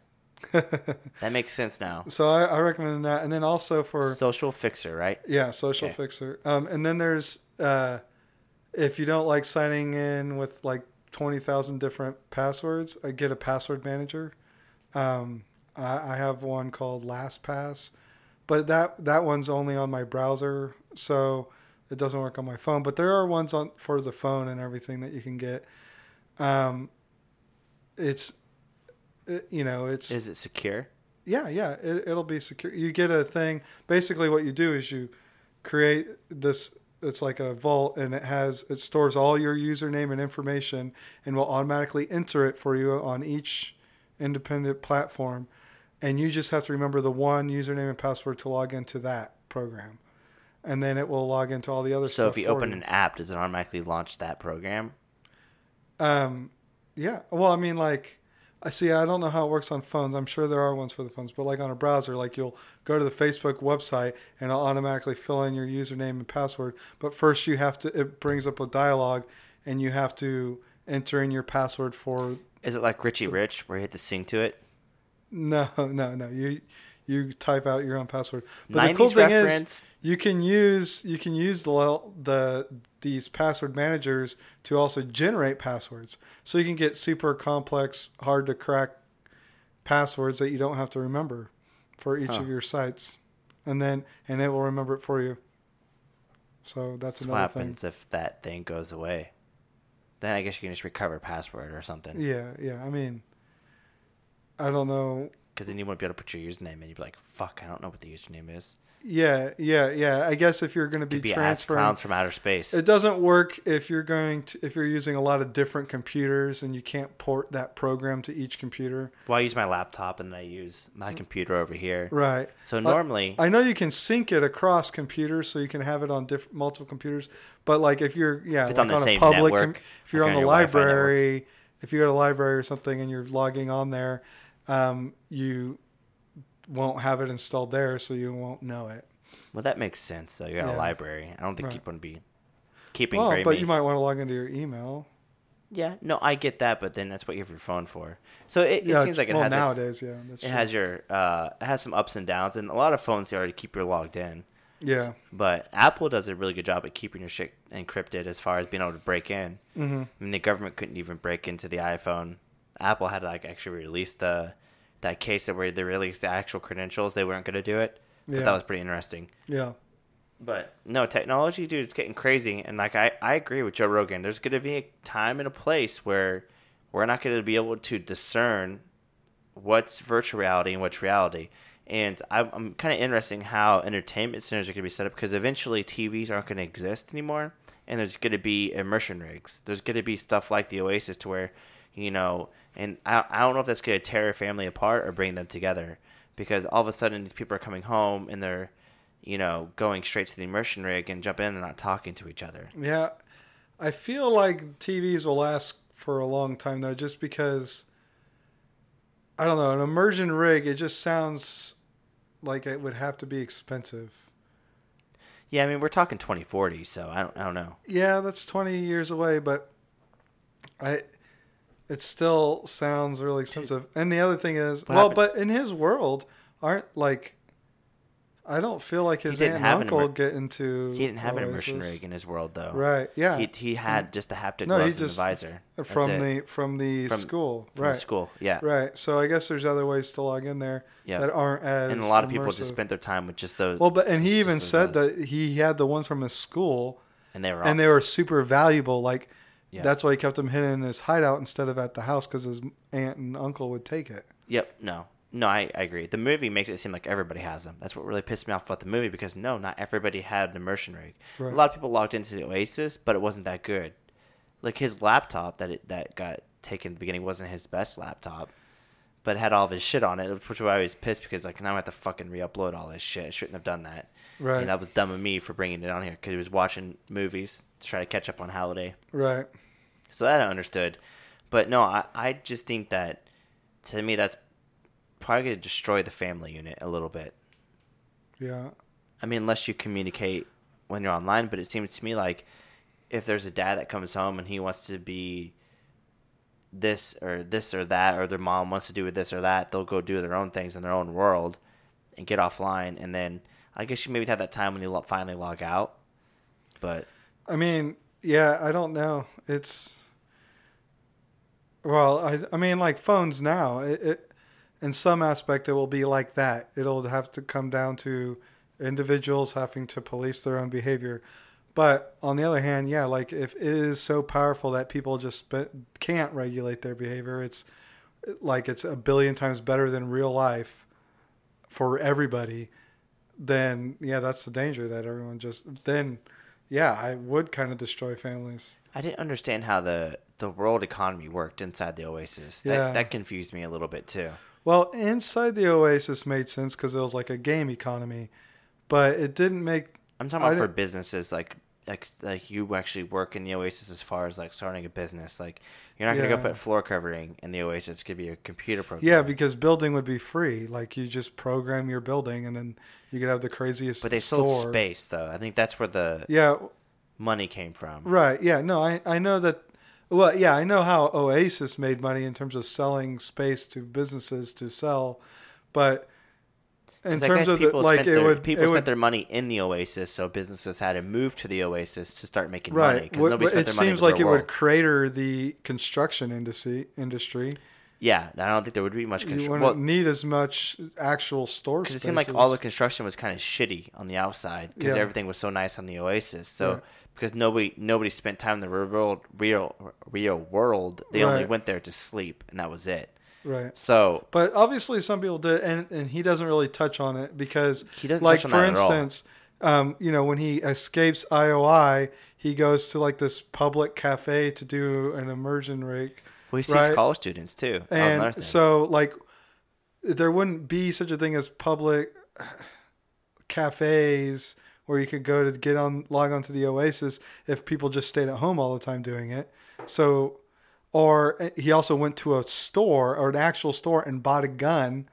Um, yeah, he did. Yeah, he did. After he escapes IOI, he goes and he buys some clothes from what though? and He went to the store to buy oh, clothes. it was like a to a dispenser vending unit. machine. Yeah, it was a vending machine. That's right. You're right. You're right. You're right. But that indicates that people are going around in the world to vending machines to buy guns or other things. yeah, So he bought a flak jacket, so- vending machines, and rounds from a, Yeah. a- he didn't buy a vending machine, but he bought all that shit from a vending machine, which I thought was awesome. yeah. So and there's lots of buildings. I mean, IOI has this huge giant um, building. So I don't know. I mean, there, there's got to be. I mean, it seemed like where Artemis, Artemis was was a nice house. She lived with her grandparents, so yeah, it's probably a good mix. I think the wealthier people probably spent time outside the oasis because they could afford to protect themselves. right. Well, and they probably also know like it will give you better some other skills that you couldn't get possibly. I don't know. The the education was there. Right, maybe. I don't know. So no, I I would agree with that. Because theoretically, if if you can create, if the simulation's real enough, you, anything you can learn in the real world, you can learn in the Oasis. Well, that's what he's talking about. Classes. They would take field trips. They would actually go to Rome. They would go to these areas. They would explore the temples of Giza, and they would they could go back in time. And they could go back. Yeah, you could do way more with this stuff. That would be cool. That would I would cool. love that, and I would. I hope that we finally get that sometime in the future. That'd be a great way to teach history. Well, and I, that's why I was like, I'm like, fuck this guy on Joe Rogan's podcast, whatever that guy's name was. What was that guy's name again? Uh, it's Steve Pink Pinker or something. I don't know who he is, but I was like, Well, know, I didn't have that reaction. but I'm just like, I just, but he was so finite about it. I'm like, you can't be that finite because, like Joe Rogan says, you don't know what's going to happen in 100 years, 200 years, 300 years. You can't be that finite about something when, you know, technology as it is now is already intrusive enough to where we spend so much time in front of a screen. You know, people already lose their reality.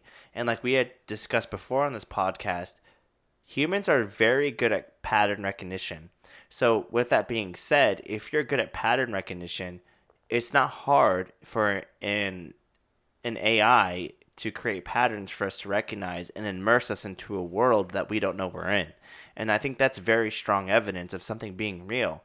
If we think that there are ghosts out there and that we're that we believe in ghosts and that we believe in alternate universes or we believe in a theory of relativity and that we can believe in that that that exists and that we believe the world is flat or that it's round i believe that we have the information needed to create an oasis that that feels fucking real in a reality that we don't know that we don't know is going to exist. That's what kind of like fuck that guy like he was The only the only thing I would question is if we would ever have the ability to create a reality that was infinitely var- um, variant real. So, like, you might be able to create one, and you can go into a room and do specific things that feel so perfectly real. But would you be able to go and do anything in that room that you could do in real life, like that the programmers didn't think of? Like, if they don't program so that you can, you know, and i get that's what it means by information right? and that that's a hindrance. But I mean, and their and their programming, some of that prog. To me, here's the thing: is it's going to be intelligent programming at that point in time. What I mean is, they're not programming it in a in behind the scenes. It's programming as you go. It's learning from how you're interacting with the environment of that program, and it's automatically coding stuff in real time. I think the intelligence is going to get that level because AI acts faster than humans do automatically. So I think instantaneous programming is very, very, very likable. Uh, very, it could very well happen. Yeah, I just mean like if we're sitting here in this room, if they hadn't, if they didn't think of the idea, like what if I decide that I want to take a bucket of oil, like from like crude oil, and just like pour it onto your blitz machine. Um, like that's such an obscure thing to do. Would it even be possible to do that in that reality? Uh, In that I in that so. simulation, I It seemed like they could go into an inventory and find items and do whatever. Because at that point in time, it's there's movies out there that that already have that in it, to where the world kind of forms around them, and it's like whenever they look, the world kind of creates. Or whatever they do, the it, the world reacts to them. So I think right. But I'm just saying, like, it, but it, it's still reacting to them in pre-programmed ways. Like, so it's in a world where you have arrows and all this kind of stuff. But if you tried to bring a gun into that world, it wouldn't work because they didn't program gun physics into it. that's what I'm saying. Like you don't need to. Like I- you I said, think you, you would need to. for example, so if I set the parameters to react around one character, and that character can do whatever it wants, but it reacts to how that character is reacting. So every, there, there's not a re- ev nothing happens. It's like a train chain reaction. Um, the, to any action, there's equal and opposite reaction to it. So, for example, if I create a gun, the space reacts to me creating a gun. If I fire a gun, the space reacts to me firing the gun. So that you don't need to pre-program it; it's programming around you. I think intelligence is going to get to that point. I, but well, but then that means you would be programming it, Exactly. That's what I'm saying. Okay. You don't know that you're programming it, right? Well, then you're talking about something that's reading your mind, pretty much. right? So that's a little And it's not. It, well, I mean, but it's not reading your mind because we it's, it's, talking about. I it's thought. it's judging your talking about. actions though, because it's not reading your mind. I don't, you're but I don't understand action. how it could extrapolate how a gun Okay, so if I take a piece you- of metal, like we know Uh-huh. what metal is, we're gonna program metal into the universe. okay, So if I take the if I take the metal and I know how to build a gun because I can pull it up on Google, and I use the elements needed to build a gun, all those elements already exist in the world. So it's already re- it's just reacting to what I'm using. So therefore, I'm not actually it's not reading my mind. It's just reading the actions that I'm using in real time. right. I think that's going to So- be intelligent enough to do that. Uh, because it- it's, it's you don't need it. Like I'm saying, it could take simple programming and react to it because you don't need you just need the basics. Like life just needed the basics to exist. It didn't need to be super complex. I mean, um, that that's an understatement, but you know, it just Right, but now you're talk you're not talking about programming now. You're talking about an actual simulation that's just simulating actual reality like we're talking about Yeah. with where you can, it's actually simulating a universe um so it's it's not that it's pro anything is like it's what it is is saying at the molecular level this is how things are. And so if you can shape the molecules in the correct way you can do whatever you could in the real world. Sure but i'm saying you're still going to be limited then to the rules of that universe. So yeah you can maybe create a gun that would work in the real world but you couldn't create like some of the stuff you see in video games. You would have to pre-program that that's something you would have to program to break the laws of this simulation That's what I'm saying, though. So there's what I think is the reason, the way he dismissed it. The only way it upset me was because we don't know what we're going to come out with in a hundred years. You know, there's stuff that we don't understand yet that we could typically understand. right You know that look at look at that's what Joe Rogan was pointing out. Look at what we know now, and you look at iPhones when texting first came out, and then I had a flip phone, and then all of a sudden have an iPhone, and then look at every all, all of a sudden everybody in the world can talk to each other. Mm-hmm. You know that's going to be the downfall of civilization itself. Civilizations aren't going to exist anymore because the communication is so rampant that eventually we're going to get to a point to where we're going to be a world that moves to other worlds. I mean that that that's inevitable. You know, um, I don't I don't think that with the way money works and with the way the the economies are going and third world countries, the other one that he posted, I think with everything combined, we're gonna get to that point in time to where we're gonna be able to do that stuff, and and we don't know, but I I don't Well, I, I don't think yeah. I don't think you can just say no, it's never gonna happen. it's possible I think I don't like absolutes. right but absolutes really piss me off. I'm not gonna lie. i mean well i guess i'd have i- i- is he actually being an absolute about it though or just being kind of like talking absolutely but he's just meaning probabilistically like 99% probable i mean Because here's yeah, we don't know what the new technology is going to bring, but the thing is, like, if you rewind the clock, right, thirty years, they didn't know. Like, they had they had predictions that were crazy predictions for now, the current time, and Yeah. actually, we can't do that stuff now. Some of that stuff is still I actually got my I got my time capsule sent to me Right. from kindergarten, and it was like me drawing spaceships. Right. So some of that stuff, like flying cars and stuff, it's still impossible. But, um, but we, but that we've done so, some very amazing, made amazing progress in other areas. So, like saying right now that, oh yeah, surely in a hundred years we'll have the technology to do X. To me, that's just as much of an of a error as saying, "Oh, there's no way in a hundred years we could have the technology to do that. That's impossible." It's it's we don't know.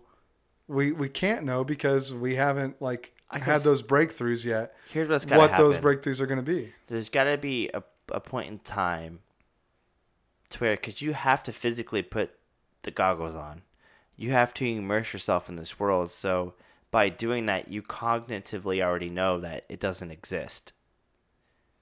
So right then and there, you know that you're you're in a false state of being. Yeah. So there has to be a point in time to where you don't ever take the goggles off, and that's how you get immersed in the reality of the Matrix. Something has to keep you alive, and for that to happen, it would be almost like a doomsday type s story to where the robots just take you over and they start using you for power. Yeah. That that's that. Using us for power. That was. Yeah. I, th- I thought that was weird. Yeah. It didn't make. And how do we sense. generate power for them? I never understood that in the Matrix. Mm, Something Is- about our brainwaves or something. I don't know. was it brainwaves or was it heat? I, I don't I get don't it. know. It didn't make sense. Heat would make sense because we generate heat, so you could probably harness the heat as power. Mm. With the, if there's enough of us in a room, Yeah, I guess. Since If you put, like, a thousand humans in one room- because of some weapon we did. I don't know. to me that was really far fetched. I had a hard time understanding that part of the Right. movie.